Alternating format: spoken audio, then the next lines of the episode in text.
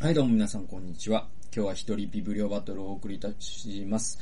えー、っと、今日は職場の人間科学、えー、ベン・ウェイバーという、えー方が書いた本で、2014年早川書房から出ております。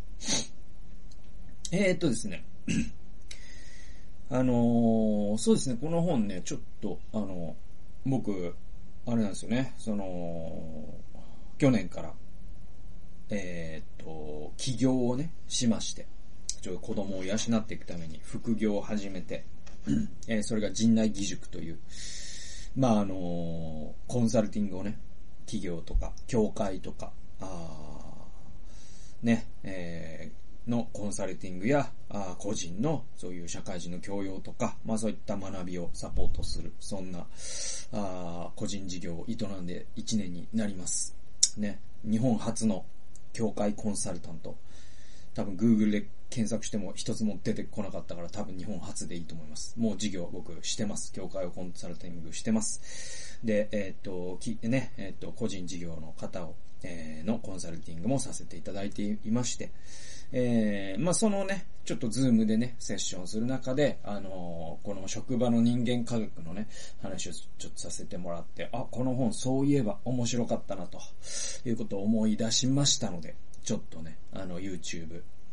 視聴者、ね、えーポッドキャスト、リスナーの方にもちょっと紹介したいなと思った次第なんでございます。えーこのですね、職場の人間科学というのはですね、このジョン・ウェイバーという人はどういう人かというと、まあ、あの、多分ね、この人、えー起業家なんですよね。で、あのーで、あの、大学と一緒に実験とかもしてるんですけど、あの、社会学的な実験ね。で、何かっていうと、あの、ソシオメトリックバッジっていうのを開発したんですよ。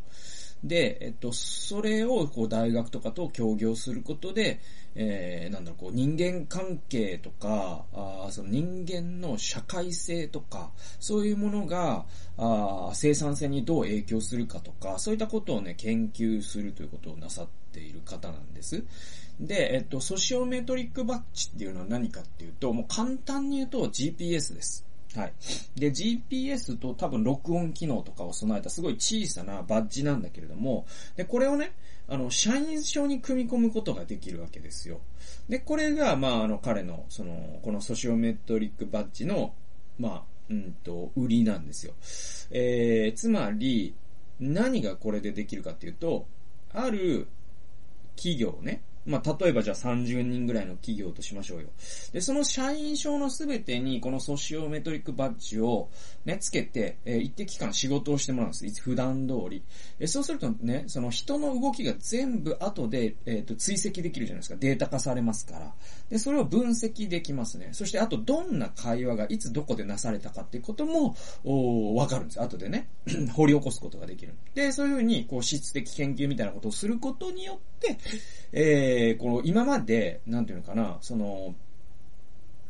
データ化、数値化、あるいは言語化されてこなかった、その人間関係が、こう、生産性とかチームワークとかに、どう実際に影響を与えているのかっていうことを、あの、研究するのがすごくやりやすくなったんです。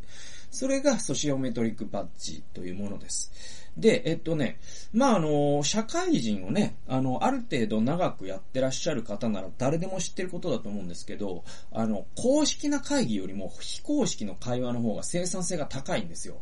これはもう誰もが経験的には知ってたんです。だけど、それを実証的に、えね、あのー論じるというか、その実証性を持たせようとすると、証拠が足りないわけですよ。その経験とか状況証拠とか言われても、ちゃんとデータとして見せてくださいねっていうのがあるじゃないですか。で、それを可能にするのがこのソシオメトリックバッジによるデータ集めなんですね。で、実際それは証明されるんですよ。この本の中でも書かれてますけど。で、えっと、それはもう誰でも知っててることだったんだけど、証明されてこなかった。つまり、その、公式な会話よりも非公式な会話の方が重要な決定がなされる。重要なその生産性、生産性に寄与するような会話って、実は公式な会議の場じゃなくて、えー、給湯室であったりとか、そのデスク同士の、なんかこう、お茶飲みの時間とか、おやつ食べながら喋ってることとか、あともうね、日本で言うともうノミニケーションですよ。居酒屋の会話とか、まあそういう中でこそ一番大事なその商談が結ばれたりするとってことは、あの、実は日本のみならず世界中で普遍的な現象なんです。で、だけど、これが実、まずそのデータ化されないことには、じゃあそれをより、あの、意図的に起こすことだってできるはずなんですよ。ね？えー、つまり非公式な会話が、あの、たくさん起こるような、オフィスの設計の仕方って絶対あるはずなんですけど、それがうまくオフィスの設計とか机の並べ方とか、そういったものに活かされていないんですね。はい。で、そういうことを、なんとか、こう、企業に対してアドバイスをするのも、この本を書いた、えっ、ー、と、誰でしたっけ？えっと、ベン・ウェイバーさんの仕事なんですよ。だから、こう、企業にこういう風な、えっ、ー、と、社屋を、の作り方をすると、すごく、その人間関係が円滑になったりとか、非公式の楽しいね、あの、新しいアイデアが出てくるような会話がね、なされるから、こういう風に、ここにね、えー、なんかこうね、あの、共有スペースを置いた方がいいですよとか、そういうことをね、アドバイスする人でもあるんですよ。で、まあ、あの、よく知られてることですけど、あの、Google の本社とかってもう大学のキャンパスみたいに楽しいんですよね。で、えっと、ピクサーとかもすごくて、なんか抜け穴とかがあるらしいですね。遊び心を、なんかこう、社屋全体に遊び心をね、あの、持たせるために、秘密の抜け穴があったりとか、なんかもう卓球台なんてもう、もう、もう当たり前で、もうなんかもう、本当に遊園地みたいな、ね、えー、社屋を作るわけですよ。で、じゃあそれってなんでそんなことするのっていうと、やっぱりそのイノベーションを起こしていくためには、こう非公式な、その同僚同士の楽しい人間関係とかね、えー、そういうものを、が、なるべく起こるようなね、えー、オフィスにする必要が、特にああいう、えー、いわゆる IT 企業とかには必要になってくるからですよ。で、その真逆って何かっていうと、まあ皆さんかね、あの想像できると思うんですけど、あの市役所の 市役所の、何？その、ね、1階はまださ、あのね、人が来る場所だから、玄関口なんでね、なんか木とかも飾られてるかもしれないけど、3階、4階とかね、市役所とか県庁とかの深いところに行くともう、なんかこう、これぞ、官僚支配みたいなさ、テクノクラシーみたいな感じで、もう本当にこう、机が並べてられてて、あの、なんでしょう、あの、灰色のね、鉄の重い机が並べられてて、それでこうね、こう蛍光灯の青白い電気があって、ね、全部もう、もうなんかこう、机の並べ方とかもピッチリとこう、なんか本当学校のね、あの感じ、整然とした感じを思い起こすような、で、ね、で、みんなこう、スーツを着ていてっていう。まあ、そういう時代でももしかしたらなくなってきてるのかもしれない。僕もね、その市役所の職員だったのはもう10年以上前ですから、えー、もう変わってきてるのかもしれないですね。あのー、ね、こう、なんだろう、フォーマルな、ね、T シャツで仕事していいよっていう市役所も出てきてるかもしれないけど、わかんないけど、わかんないけど、まあ、僕らが考えるようなそういう市役所とか、そのね、県庁とかの職場ってまさにその逆なわけですよ。ピクサーとかの逆じゃないですか。卓球台を置いてる職市役所の職場って多分日本にはまだないと思いますから、あんのかな？わかんない。まあいいや。まあいいや。そんなことですよ。あの、公式に、あの、市長が旗を振って卓球台を置いている、ビリヤード台を置いている市役所はないでしょ。これはかけてもいいですいいですけど。ないと思いますよ。で、じゃあ、ビリヤード台、卓球台、そのサッカーのね、あの、くるくる、フーズボール、あれね、えー、ああいうの置きましょうよっていう話が、あこの職場の人間科学の、まあ、論旨で、まあ、あれを置きましょうよっていう話というよりもうちょっと深い話なんですけども、えー、まあ、あの、本文に移っていきます。で、えっと、まず最初に、ちょっとね、あの、これ、あの、なんだろう、本編の導入のところで、アイザック・アシモフというですね、まあ、ロボット学者みたいな人がいて、で、この人が言ったロボットの三原則っていうのがあるんですね。で、えっと、これってめちゃくちゃ有名で、えっ、と、ロボットの三原則、三原則って未だになんかいろんなアニメとか SF とかで引用され続けてるやつで、で、これちょっと聞いたことないという方のためにちょっと紹介したいと思います。49から59、あ、50ページ。えー、アイザック・アシュモフは独創的な小説、我はロボットで、人間、いや、人型ロボットが、あ社会の中心を担う未来の世界を描いている。えー、未来のロボットは人間の世話をし、人間と共に働き、人間によって管理されされる。えー、ロボットにはそれが様々な機能があるが、それぞれ様々な機能があるが、すべてのロボットに共通する点が一つだけある。そう、ロボット三原則だ。ロボット三原則の目的は、ロボットの創造者、つまり人間を守ることだ。第一条。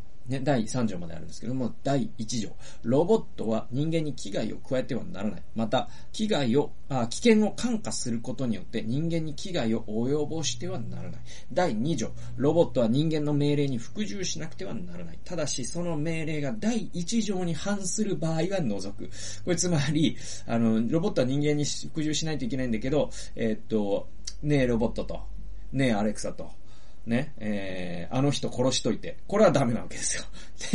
で、でえっと、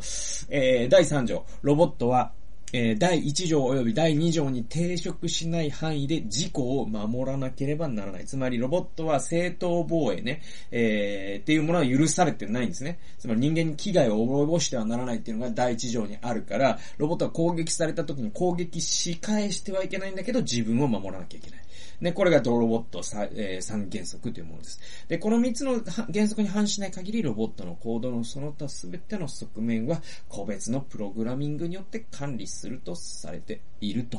まあ、こういうね、アイザック・アシモフの我はロボットの下りが、えー、紹介されます。で、これがなんでここで登場したのか、僕全く覚えてないです。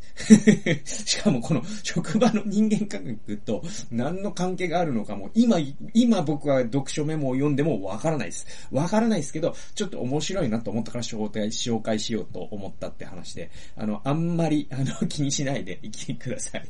あんまり深く考えすぎないでください。えー、で、こっからも、あの、いよいよ本、本、本論といいますか、この職場の人間科学という、えー、もう内容に立ち入っていくんですけども、あの、ウォーターサーバー効果という、まあ、聞き流れない、こう、ね、言葉だと思うんですけれども、あの、ウォーターサーバー効果と言われるものがですね、この本の中で紹介されるんですよ。で、これ僕結構ずっと未だに覚えてて、ウォーターサーバー効果ね、思い出すんですよ。えー、99から100ページ読みましょう。えー、企業ができるさ唯一最大の投資といえば、ウォーターサーバーを購入することだと。ね。え、えー、何のこっちゃわからない。ちょっと待ってくださいというか、あの、ちょっと、えー、最後まで聞いてください。ね、そしたらわかりますから。どういうことかと言いますと、ね。というと、ちょっと大げさかもしれないが、大嘘というわけでもない。ウォーターサーバーがそこまで重要だというのは、単にキンキンに冷えた新鮮な水で喉を潤せるからというわけではなく、むしろ職場の社会交流の場を生み出すからだ。しばらく顔を見せていなかった同僚と鉢合わせし、同僚の噂話をしたり、昨晩のスポーツの試合についておしゃべりしたりする。その場所がウォーターサーバーなのだ。ウォーターサーバーラバーはデスクや会議室にはない重要な社会的機能を果たしていると言える。ここではウォーターサーバーに着目しているが、オフィス内の溜まり場のようなものなら何でも同じような効果がある。コーヒーマシン、給湯室、社員食堂、娯楽室も、えー、職場の社会的なつながりを大いに高める環境と言えよう。えー、残念なことに大半の会社ではウォーターサーバーはおまけ程度に過ぎず、未使用のコンセントがあるような会社の片隅に、えー、追いやられてる。つまり、その、このコンセント、ここはコンセント空いてるから、ここにウォーターサーバーを置こう、みたいな、そういう順番で決められると。ね。えー、ウォーターサーバーの場所が経営陣の議論の種になることはないし、交流を育むためというよりも、空いたスペースを埋めるために設置されるのが普通だ。しかしこの考え方は、職場のより大きな問題を浮き彫りにする。会社は、えー、仕事の公式な側面以外は棚に上げて、組織図の作成、IT システムの構築、組織戦略の計画ばかりに時間を費やしている。確かに、こういう物事には時間をかけるべきだ。えー、世界中の大企業にとって重要な要素であることは間違いない。ただ、コミュニケーションや共同作業にも少しは注意を払おうと言いたいのだということなんですよ。ね。あの、だから、その会社のね、重要、重役会議で、その、ね、会社の組織図を再編する話とか、IT システムを構築する話とか、組織戦略の話絶対されるわけじゃないですか。で、マーティン、マーケティングどうしようかとか。だけど、ウォーターサーバーをどこに設置しようっていう議題って、まず上がらないと。ね。あの、このベンさんは言うわけですよ。えっ、ー、と、ベンでいいんですよね。ベン・ウェイバーさん言うんですよ。で、ベン・ウェイバーさん言うのは、あの、実はでも、あのーこれって盲点になってて、ウォーターサーバーをどこに置くかこそが、かなりその生産性に影響を及ぼすよみたいな話なんです。で、そういう話なんです。この本の。ね。あのー肝となるのは。でね、えー、だから、その別にウォーターサーバーである必要もないんですよね。ああいうエスプレッソマシンそのなんかネ、ネス、ネスカフェの、エス、えっ、と、リース型のエスプレッソマシンとかあるじゃないですか。あのカプセルでやるね。あれをじゃあどこに置くのかとか、まあなんでもいいんですよ。ウォーターサーバーじゃなくてもね。卓球台でもいいし。ね。あのーとにかくその、社員が、どこでたむろし、どこで昨日の野球の試合について話したりとか、そういうね、なんかこう、取り留めのない話をするような場所をどこに置くかによって、その生産性すら影響を受けるんだよということを、実証的に論じたっていうのが、まあ、この職場の人間科学という本の、まあ、すごい、あの意義深いところなんですよ。つまりね、この、えっ、と、なんだっけ、ソシオ、えっと、ソシオメトリックバッジ。このソシオメトリックバッジをつけてね、実際に、この、ベンさんはですね、いろんな会社で実験するんですよ。ウォーターサーバーを隅っこに置いたら、どういう人の動きになって、どういう、その、他愛もない会話が生まれて、どういう新しいアイデアが生まれたかっていうのを、その1ヶ月単位とかで、こう、確認することができるんで、ですね。真ん中に置いたらどうか、えー、ね、日当たりのいい場所に置いたらいいか、廊下に置いたら、えー、どうだろうかということを、そのウォーターサーバーの置く位置って、を変えて、えーソシオメトリックバッジを追跡することで、どこ、どういう場所にウォーターサーバーあるいはコーヒーマシンを置くのが、一番その社員が、こう、なんかこう、リラックスした、一番こう、実はリラックスした状態って、あの、脳のニューロンが一番クリエイティブになりやすいね、えー状態でもありますから、そういう状態でくる、えね、同僚と半分仕事、半分プライベートみたいなね、会話ができるっていうのが、すごくですね、その、えチームの結束であったりとか、新しいアイデアを生むとか、えーひいては生産性全体にまで、えー影響を及ぼすということを実証したのが、まあ、このウェイバーさんの研究なんですね。で、えーウォーターサーバー効果というふうに言われたりするっていう話なんですね。じゃあ、えっ、と、17分。まだ行きましょうかね。103ページから104ページです。これね、ネットワークの話です。業種性と多様性という言葉が出てくるんで、ちょっと証明えー説明したいと思います。本書では、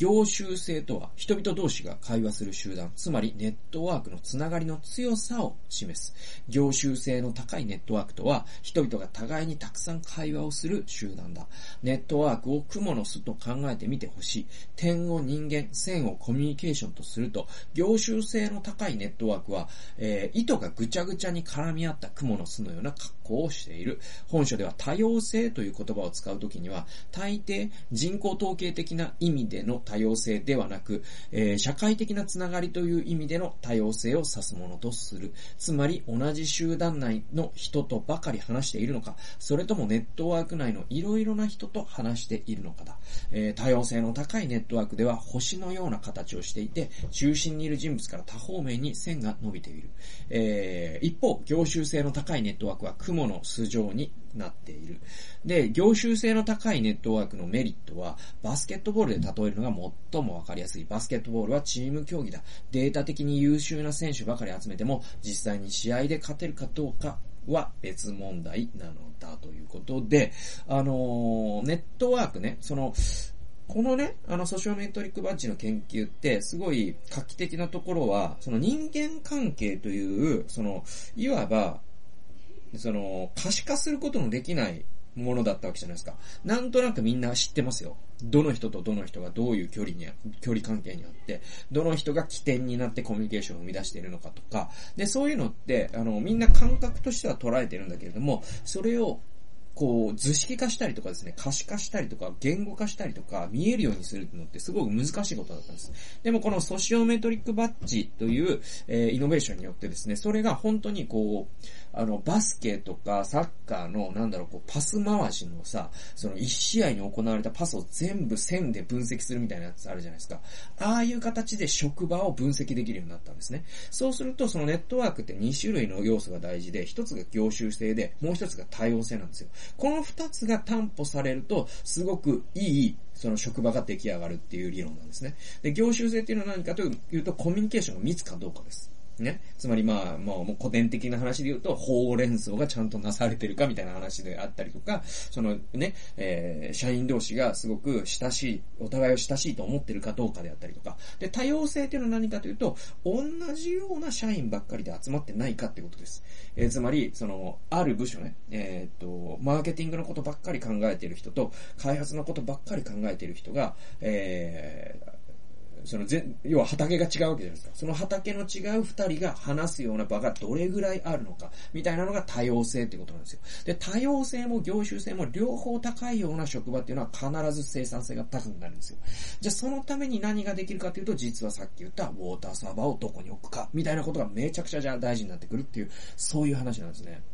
はい。えー、じゃあ、業種性と多様性の話をちょっと最後にもう一箇所だけ、えー、引用します。117から118ページ。安全地帯から本当の、安全地帯からの本当の脱却とは、新しい物事に挑戦し、新しい人々に出会うことだ。そのメリットは十分に実証されている。では、安全地帯から抜け出すのも、業種性の高いネットワークを築くのも、おおむねいいことだとすれば、えー、どちらを選ぶべきか。えー、で、安全地帯から抜け出すっていうのは、はさっき言った多様性っていうこととほぼ同じだと考えてください。つまり、業種性と多様性って両方大事だと私言いましたけれども、でもこれってですね、実はあの、ちょっとトレードオフの関係にも似ているわけですね。業種性が高まれば高まるほど多様性は実は減る傾向にあるんですよね。当たり前ですよね。めちゃくちゃ密な関係っていうのはみんな同質性がどんどん高くなってきますから。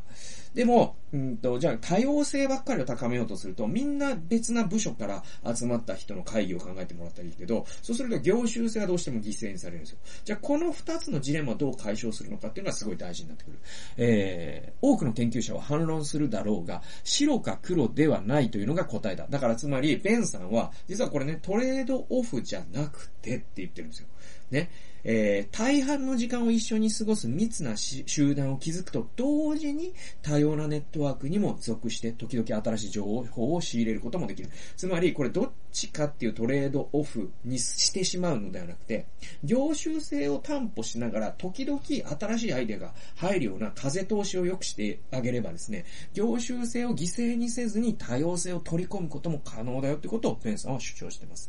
えー業種性を取るべきか、多様性を取るべきかというのは、社会学では最も盛んに論じられている、えー、話題の一つだ。詳細は割愛するが、この議論が本格化したきっかけは、マーえー、マーク・グラノベッターが、えー、1970年に発表した弱い中体の強みである。これ、ウィークタイズっていう理論なんですけども、これよく引用されますね、ウィークタイズ。で、この論文によれば、えー、仕事を探している際には弱いつながり、つまりあまり頻繁に会話しない人々との関係を築くことが最も重要だという弱いつながりが多ければ多いほど仕事を見つけやすくなるのだ。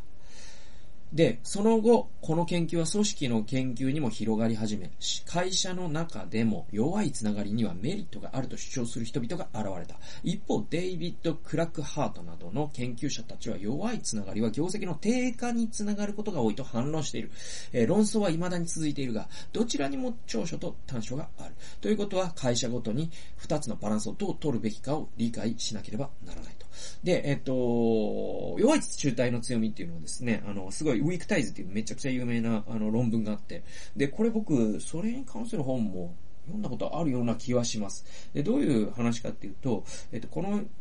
研究ってね、確かね、こういうやつなんですよ。あの、新しい、その、まあ、アメリカとかって、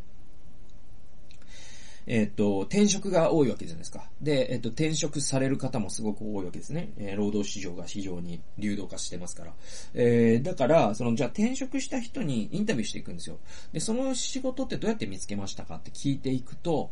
実は、あのね、親友から紹介してもらったっていう人は案外少ない。家族から紹介してもらった人少ないんですよ、案外。で、逆に全く知らないっ人から紹介、つまりそのネットとかでもこの企業だと思って申し込んだ。これも少ないんですよ。一番多かった答えっていうのが、知り合いの知り合いぐらいの距離にある人から声をかけられたりとか、紹介されたっていう人が一番多かったんですね。これ面白いですよね。で、これがウィークタイズ理論って言って、で、これが実はその Facebook とか、その、が広まり始めた時に、6時のつながりとかね、まあそういうその6回知り合いをたどると全世界の人口がカバーできるみたいな話あるじゃないですか。で、ああいうのともちょっと相性が良かったのもあって、で、それがまあ LinkedIn とかね、そういうプラットフォームの、その論理的下敷きにもなっていくわけですけれども、えー、要はその、知り合いの知り合いとか、友達の友達ぐらいの、知り合い、ね、それぐらいの距離関係にある人が実は一番その仕事を紹介してもらったりとかしやすいんだよって話なんですよ。これでもわからん話でもないんですよね。というのは人間ってリスクを抑えたいっていうインセンティブがありますから、そうすると全く知らない人に仕事ってあんまり頼みたくないじゃないですか。だからといって、とってもよく知って、知っている人に仕事を頼むのも、これは一つのリスクなんですよ。というのは、そのプライベートの関係が、その仕事の、う、ね、出来次第では、もしかしたら、気まずいものになっちゃうかもしれないじゃないですか。ね。だから、その知り合いの知り合いに紹介された仕事で失敗したとしても、その知り合いとの関係は気まずくならないんだけど、ものすごい親しい、ね、親友の会社に入るとかっていう形で入った時に、実はそこで仕事がうまくいかないと、親友と仕事両方失っちゃうんですね。で、このあたりのリスクとメリットのバランスがいいのが知り合いの知り合い、つまり弱い中体、ウィークタイズと呼ばれるものだっていうのを看破したのが、マーク、えー、グラノフェッターという人が書いた1970年の論文だったわけです。で、じゃあ、この研究さらに、えー、のね、これを敷衍してですよ、えー、会社でもやっぱ弱いつながり大事なんじゃないのって言い始めたのが、デイビッド・クラックハートという人で、ね。あ、ごめんなさい。デイビッド・クラックハートじゃなくって、えっ、ー、と、そういう研究者が現れ始めた。だけど、デイビッド・クラックハートはそれに反論を言って、えー、いや、そうじゃないと。会社だと、そのウィークタイズあんまり機能しないよって言ってると。で、この論争は未だに続いてるんですって。でも、あのー、ベンさんの結論は何かというと、やっぱり会社って、そのウィークタイズは大事だと。だけど、その、強い中体、その、業種性、ネットワークの業種性も大事。つまり多様性も大事だし、業種性も大事なのが、まあ、会社とかそういったサイズの組織のあり方。多分これ、協会とかにも言えると思いますね。だから、違う視点を持った人同士が話すという場合は、絶対に担保しなきゃいけない。だからといって、それによって風通しを良くしすぎて、業種性が犠牲にされてしまうのももったいないと。このあたりのジレンマ、連立方程式をどう解いていくかっていうのが、えー、ウォーターサーバーをどこに置くかとかっていうこととかなり関係してるよって話なんですよ。だからまあここまでね、ずっと話してきましたけれども、この話ってね、まあコロナ禍のリモートワークの時代こそ僕は考える、えー、価値があるなと思ってるんです。っていうのは、その今ってそのこういったものが全て犠牲にされたってことは、こういったものの良さっていうのが逆に言えば、なんとかこう再発見されるとか、亡くなって初めて見えてきたことでもあると思うんですよ。なんかね、リモートワークになって職場ギクシャクするなとか、そういう話ってよく聞くんですよ。で、それっていうのはやっぱりそのウォーターサーバー効果ってやっぱあったなっていうことであるし、で、じゃあ、ひ、ね、その晴れてですよ。みんな、みんながじゃあ、例えばワクチンを受けてとか、で、じゃあまた職場にね、みんな、多くの人がね、えー顔を出すようになった時に、その暁にはやっぱ職場というもののポテンシャルを最大限引き出すっていうことを今から考えておかないと、そのね、また再びコロナがなくなった時に考え始めてもやっぱ遅いと思うんで、だからこそこういう話を、まあ今こそすべきだなと思いました。で、この本の後半には、そのリモートワークというものの、そのポテンシャルと限界みたいな話も出てきますので、まあコロナ禍だからこそこの職場の人間科学面白い本かなと思いましたので、ちょっとと紹介していきたいと思います。えー、今日は第1回で、多分第3回ぐらいまで行くんじゃないかなって感じのボリュームです。最後まで聞いてくださってありがとうございました。それではまた次回の動画及び音源でお会いしましょう。さよなら。